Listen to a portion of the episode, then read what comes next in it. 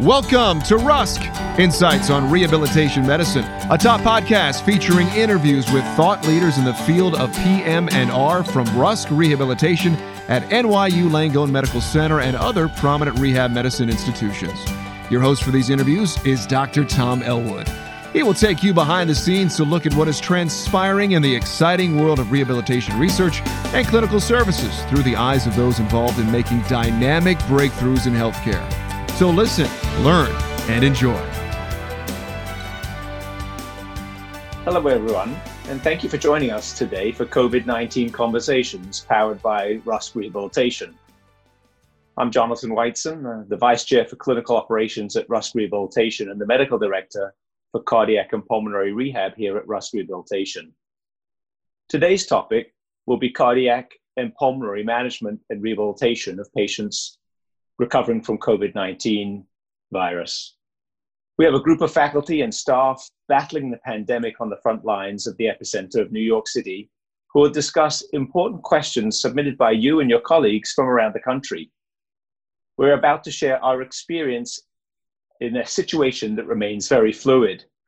Treatments and actions we have taken to date may change as we and others gain additional experience and as such should not be regarded as treatment guidelines. We, to, we hope to make your work and patient care a little easier for you by sharing our journey. Our panel today includes Sophia Prilik, who is Clinical Director of Cardiac and Pulmonary Rehab. Hi, Sophia. Hi. John Corcoran is the Site Director for Rehabilitation Therapy Services and a Clinical Assistant Professor here at Rusk. Hello, John. Thanks for having me, Jonathan. And Greg Sweeney is the program manager of cardiopulmonary rehabilitation. Hi, Greg. Hi, it's a pleasure to be here.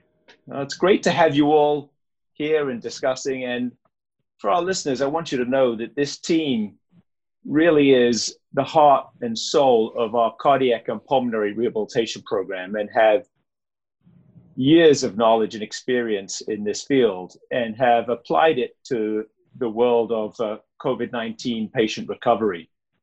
We're going to talk through the continuum of care of our patients from our experience. And we're going to start in the intensive care unit. And John, I'd like to open up the conversation with you if I can, because you have a lot of experience working with patients in the intensive care unit and uh, patients who are ventilated and on ECMO. Uh, talk to us a little bit about your experience uh, with COVID 19 patients in the intensive care unit. What have you noticed? We, have noticed uh, the sheer volume of patients in the ICU has been incredible. Over the last few weeks and months, uh, hundreds of patients have come through.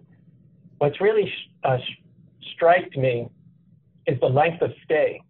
We're used to seeing patients in the ICU on ventilators, you know, maybe on average four or five days. And we're seeing patients that are ventilated sometimes for two weeks or more. And that evolves specific challenges that we've had to adapt to. What can we do with these patients to prevent them from getting post ICU syndrome, from getting delirium, from getting polyneuropathy, from getting ICU acquired weakness has been our biggest challenge, and also the coagulation uh, challenges that we've seen we, we know COVID 19 affects every system of the body, so we have to attack in a therapy way to combat this enemy. Well, there's no doubt that the patients have been spending a long period of time uh, in the intensive care unit and a long period of time ventilated as well. Two to three weeks is not unusual for the kind of disease that we're seeing, and many patients uh, have remained ventilated for that period of time. Talk to us about this concept of proning uh, because it's been used a lot in our uh, medical center and the outcomes uh, seem to be very positive in terms of the benefit to the patient. Talk to us a little bit about what proning means and how does the rehab team get involved with that? We were doing proning before COVID 19, but it was something that oftentimes would be the nurse in some patients with acute respiratory distress syndrome in the ICU. And now the volumes have gone up so much, one thing we've seen with COVID is that it almost always affects both lungs. Only a few patients we've had in one lung. And what we've done with proning is as the elective surgeries have ramped down, uh, we've been partnering with anesthesiology, OR nurses too, as their caseloads have gone down and we focused uh, almost exclusively on COVID for a period of time. So we'll have an anesthesiologist at the airway. We'll have an OR nurse, an ICU nurse who knows that patient, oftentimes a physical therapist, and then could even be a physical therapist from outpatient. We time proning, which is basically putting somebody on their stomach, sounds very easy, but it's, it's a procedure, and a procedure not without risks. Timing when the last time the patient had a tube feed, which lines, tubes, and drains we can temporarily uh, shut off, move them into the prone position.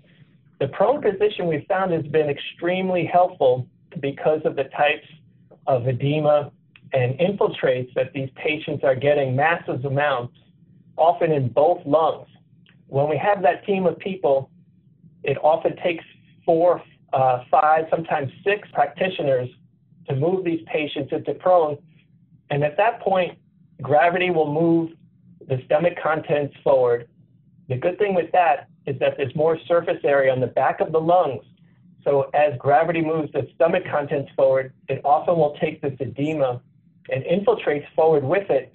And then we're getting better ventilation in most patients in both lungs.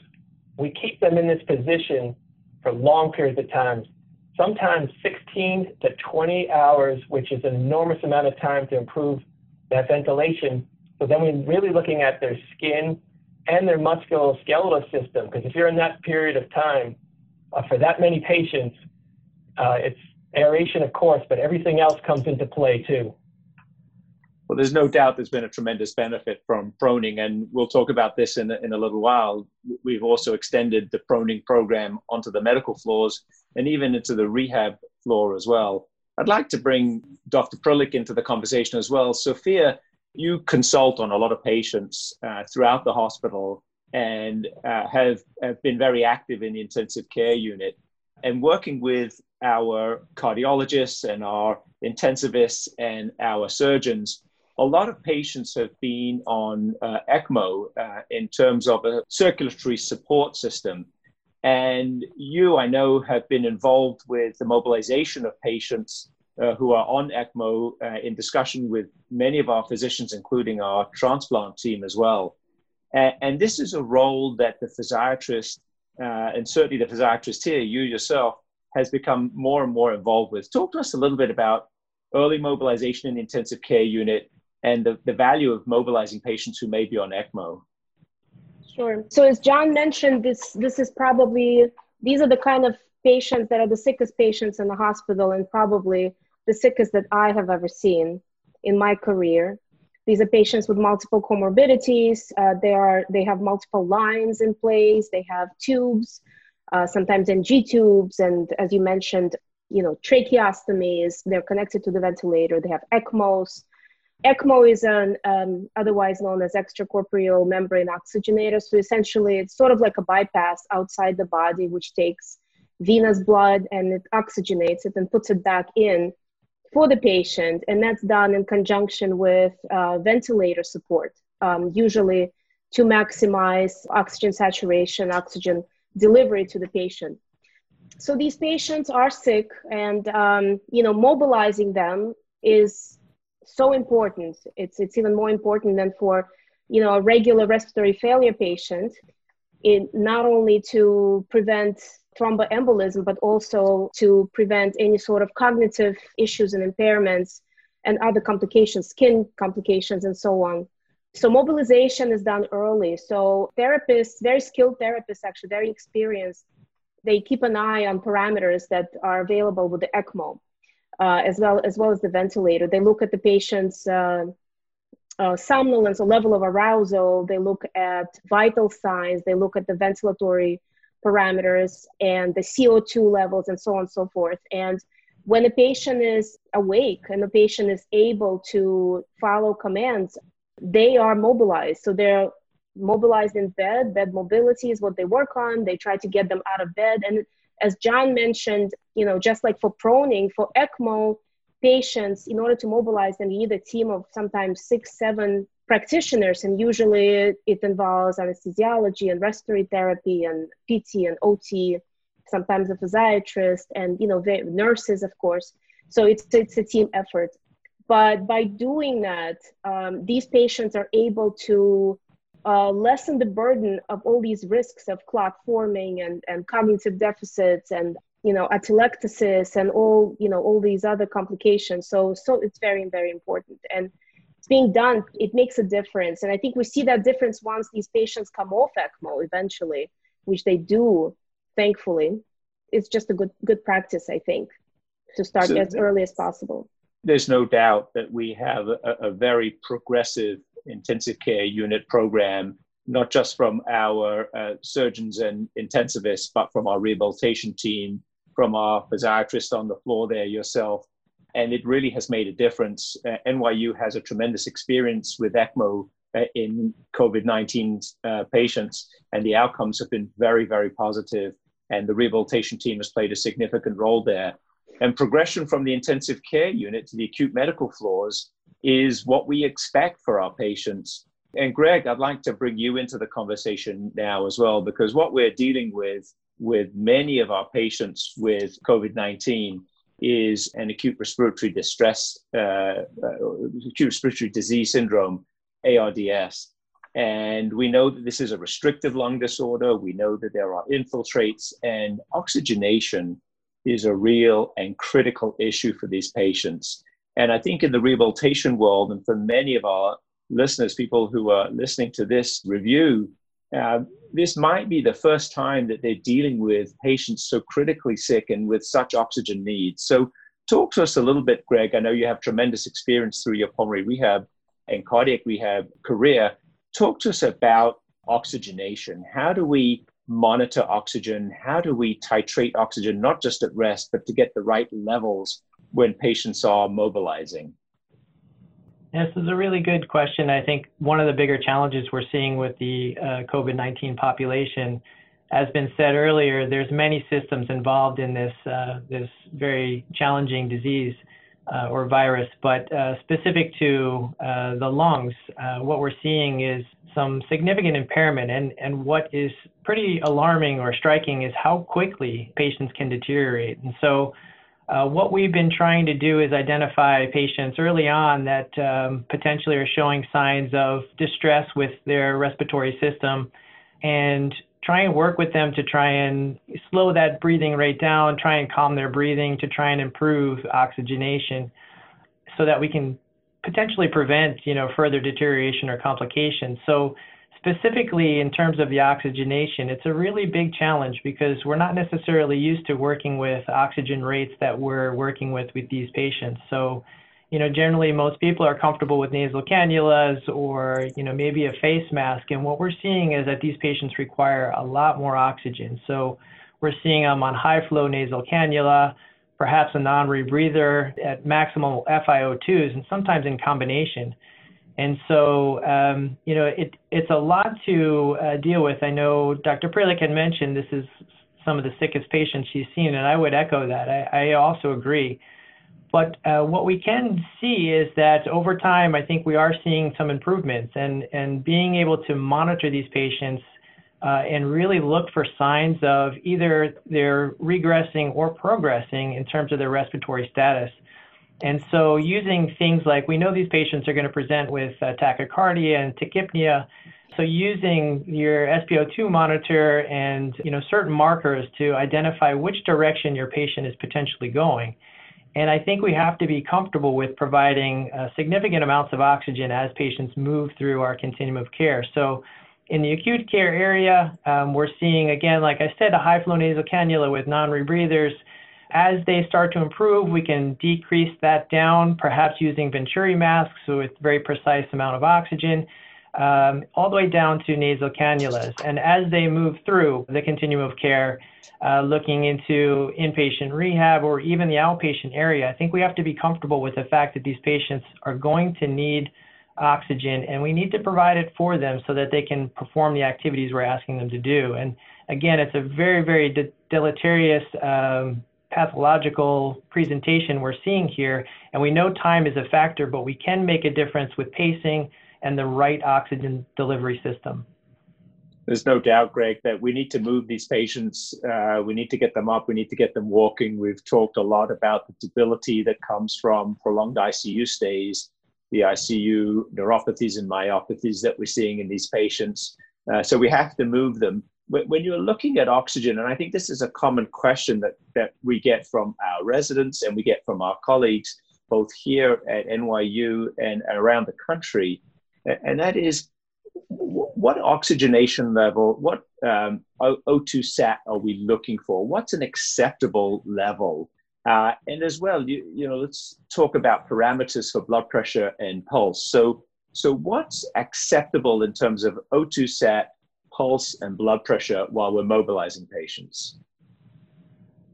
So I can take the O2 sat one and then uh, let uh, someone else add to, to the other questions. But specifically for O2 saturations, I think, you know, unfortunately, we have to go back and think about the oxyhemoglobin dissociation curve.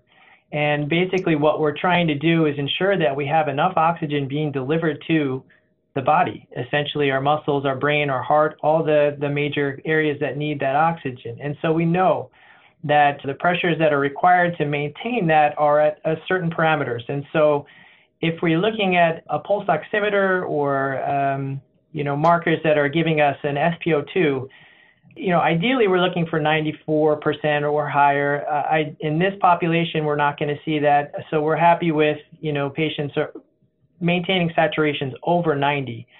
And again, when you extrapolate that over, again, it's about the driving pressures to get the oxygen to actually make it into the to the tissues. And so that's why that number is so important. The challenge is, though, there will be times that these patients are not able to maintain that as we push them, as the supply and demand is, is not able to be maintained. They will desaturate, and I think that's where we need to uh, know how to back off and allow them to recover with cues for breathing and pacing.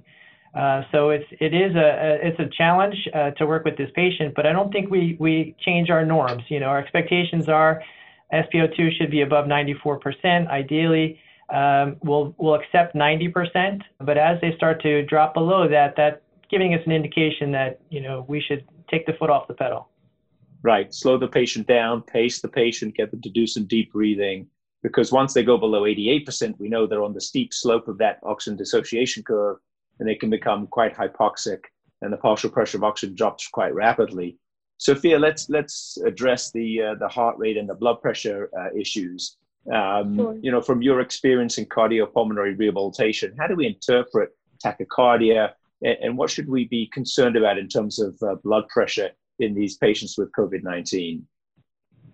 So again, these patients are people that have been on bed rest, uh, ventilated, ECMO, with all these uh, complications possibly, and uh, so we expect them to start moving with somewhat of a higher heart rate than a uh, you know regular match uh, age matched control. So I would expect a patient like that to be slightly tachycardic, probably somewhat above 100 beats per minute. On top of that, as we all know, COVID patients are at risk for developing thromboembolism. So of course we can be somewhat relaxed about you know, slight tachycardia, but at the same time, be on the lookout for thromboembolic phenomena uh, such as um, DVT or pulmonary embolism. So again, if you know, we do expect, but at the same time, we're cautious. Um, you know, low threshold to suspect a DVT, for example, in these patients or pulmonary embolism. Um, also, in terms of blood pressure, they will probably be orthostatic to begin with. You know, they have a lot of um, support, pressure support when they are intubated, and then when they are on pressors, possibly uh, when they're in a state of, um, you know, shock um, when they come off and they start mobilizing, we see some um, uh, postural changes where their blood pressure drops. So I wouldn't expect their blood, pressure to be extremely high. Um, you know, on the other hand, these are some of the patients have uh, underlying hypertension and uh, their usual medications may not be given because of the orthostatic changes. So if they're off their usual beta blocker or if they're off their usual, uh, usual ARB or whatnot, you know, we would expect corresponding changes in the heart rate and blood pressure. So um, we we ha- we have to be cautious. We have to be on the lookout for uh, complications. At the same time, we need to be understanding um, of the fact that these are debilitated patients and they will have parameters that are somewhat off compared to regular individuals. Yeah, it's very interesting. I, completely agree with uh, both you and Greg. And, and it's always good to look at the patient. It's always good not just to look at the numbers, the oxygen sat, the pulse, the blood pressure, look at the patient. And has the patient had a change in clinical status? Because you're going to see heart rates in the 120s. You're going to see blood pressures high and low. You're going to see oxygen levels low, and we're trying to drive them high. But does the patient look stable? Is the patient maintaining as they were before you started therapy? Does the patient look like they're going to faint or pass out? In the context of a normal looking patient, I think we can accept sort of more broad parameters in terms of uh, blood pressure, pulse, and oxygen level. But if the patient doesn't look good, that's the time when we really need to pay attention. And I think that's part of the experience and the ability to just to step back, look at the whole patient, not just the numbers when you're trying to make a decision. John, as, as we sort of try to conclude out the acute medical floors, again, the, the proning program, uh, you've extended it into the acute medical floors. What, what have you seen? What have you understood? Is this proning position helpful for people as they leave the ICU as well into the acute medical floors? It is, and, I'm glad you asked that because the, the ICU program is actually 24 hours a day, seven days a week. It goes nonstop. It has been going nonstop and we're seeing those patients come out of the ICU, which is really exciting. And as Sophia mentioned, some of the patients coming off cannulation and off ECMO are having very nice successes. So on the acute care floor, we did uh, several weeks ago a pilot, and Greg was one of the first people to jump in. So at night in the acute care floor, people who come in through the ED and are admitted to acute care, or people who've come out of the ICU, from around 9 at night till 11, we partner with nursing. And I thought it would be a lot easier, to be honest, because these patients are, for the most part, not vented, for the most part, participatory. But um, if you haven't been in prone in 15, 20 years, it's hard to get a patient, even when they're not sedated, into prone position. Our early wins were people who said they slept in prone, so we would just educate them on the benefits talk about why they go into prone and why it helps them. They say, oh, you wouldn't have told me I would have went that way anywhere when uh, lights went out. So those patients were very easy, but some of them were very nervous about going into the prone position. What helped us though was the oxygen saturation. Some of them, a lot of them, they'd come in at 88, and we know that's kind of a dangerous point. Uh, when we got them into sideline or full prone, a lot of them went right up to 94, so we saw immediate changes and they felt better too, so that we get an instant win there. Not all of them, and Greg will say this because he was one of the first people up there that night, and some of them went into coughing fits and actually desaturated, so we brought them back. Some of it was anxiety, some of it too musculoskeletal. If can your cervical spine handle that when you're turning, and how anxious do they get? So the combination of education with nursing, with the patients, with the therapist, with physiatry. It's a team approach. And for the right patient, the saturations have improved. And we feel like we're actually keeping some patients who weren't in the ICU to, to begin with, came in through the ED to acute care. We're keeping some patients out of the ICU with proning and other rehabilitation techniques in acute care. Again, truly underscoring the value of a rehabilitation team, not just a rehabilitation team that sees its role in on the inpatient rehabilitation floor, but really from ICU, acute medical floors, the rehabilitation floor, outpatient office, the continuum of care. It's so, so vital. So let's move into the rehabilitation setting, the inpatient rehabilitation setting. Or should I say, let's try to move there because Sophia, I want to bring you back into the conversation again as well because it's it's a decision, isn't it? How do we know patients are ready to move into the inpatient rehab? So what what are the things that you're looking for when you're admitting a patient onto inpatient rehab who's been through the ICU, who's been through the acute medical floors? When's the right time? What are you looking for? So the decision is multifactorial, I would say. So we have to take into consideration their medical course, their current state, their ability, functional abilities, their performance with bedside therapy. Uh, they usually get PT, OT, and speech therapy at bedside. So we definitely look at that performance and see how nicely they're progressing. So, in general, compared to our usual uh, workflow for acute inpatient rehab screening, we actually uh, look at these patients understanding that their medical complexities do require the acute level care. So, you know, namely acute inpatient rehab. So, they may not be mobilizing as well or as independent as some of their counterparts without COVID. But at the same time, we know that they would benefit from a program like that. So we take that into consideration as well. We look at the family support. So I'll give a couple of examples. So an example would be someone that had a relatively uncomplicated COVID course, you know, maybe with a little tracheobronchitis, perhaps pneumonia, a little fever. You know, they spent perhaps up to 10 days in the hospital. They did well. And uh, they're now ambulating perhaps 100 feet and relatively independently at supervision level. And they have a nice family who is currently at home and they have uh, very easy access, maybe two steps to enter. So there's really not that much of a barrier. Uh, they may or may not need oxygen on discharge, you know, but otherwise they have good support. They're able to ambulate, and we're relatively confident they will do okay at home. At the same time, someone who spent a prolonged course of three weeks in the ICU, for example, intubated on ECMO, uh, maybe complications, perhaps a DVT, maybe they have a you know neuropathy with a foot drop, and even if they have family support the family is just unable to care for them at this particular moment. We know they will at some point with the right care with the right therapy the patient will hopefully mobilize and be able to get to a more independent level. So these are the kind of people that we want to bring into uh, the acute inpatient rehab. So uh, while we watch their medical course you know hopefully continue to improve and careful monitor, carefully monitor their parameters, labs, uh, chest x-ray, close follow-up with an internal medicine team, perhaps a pulmonary team. And at the same time, we educate the family on, you know, how to take care of them and also administer interdisciplinary uh, rehab uh, program to these patients. So that would be a, a, a patient for acute inpatient rehab. So I guess to summarize, our criteria, we still try to follow the usual acute inpatient rehab criteria, which is being able to tolerate three hours of therapy and you know be able to go home eventually.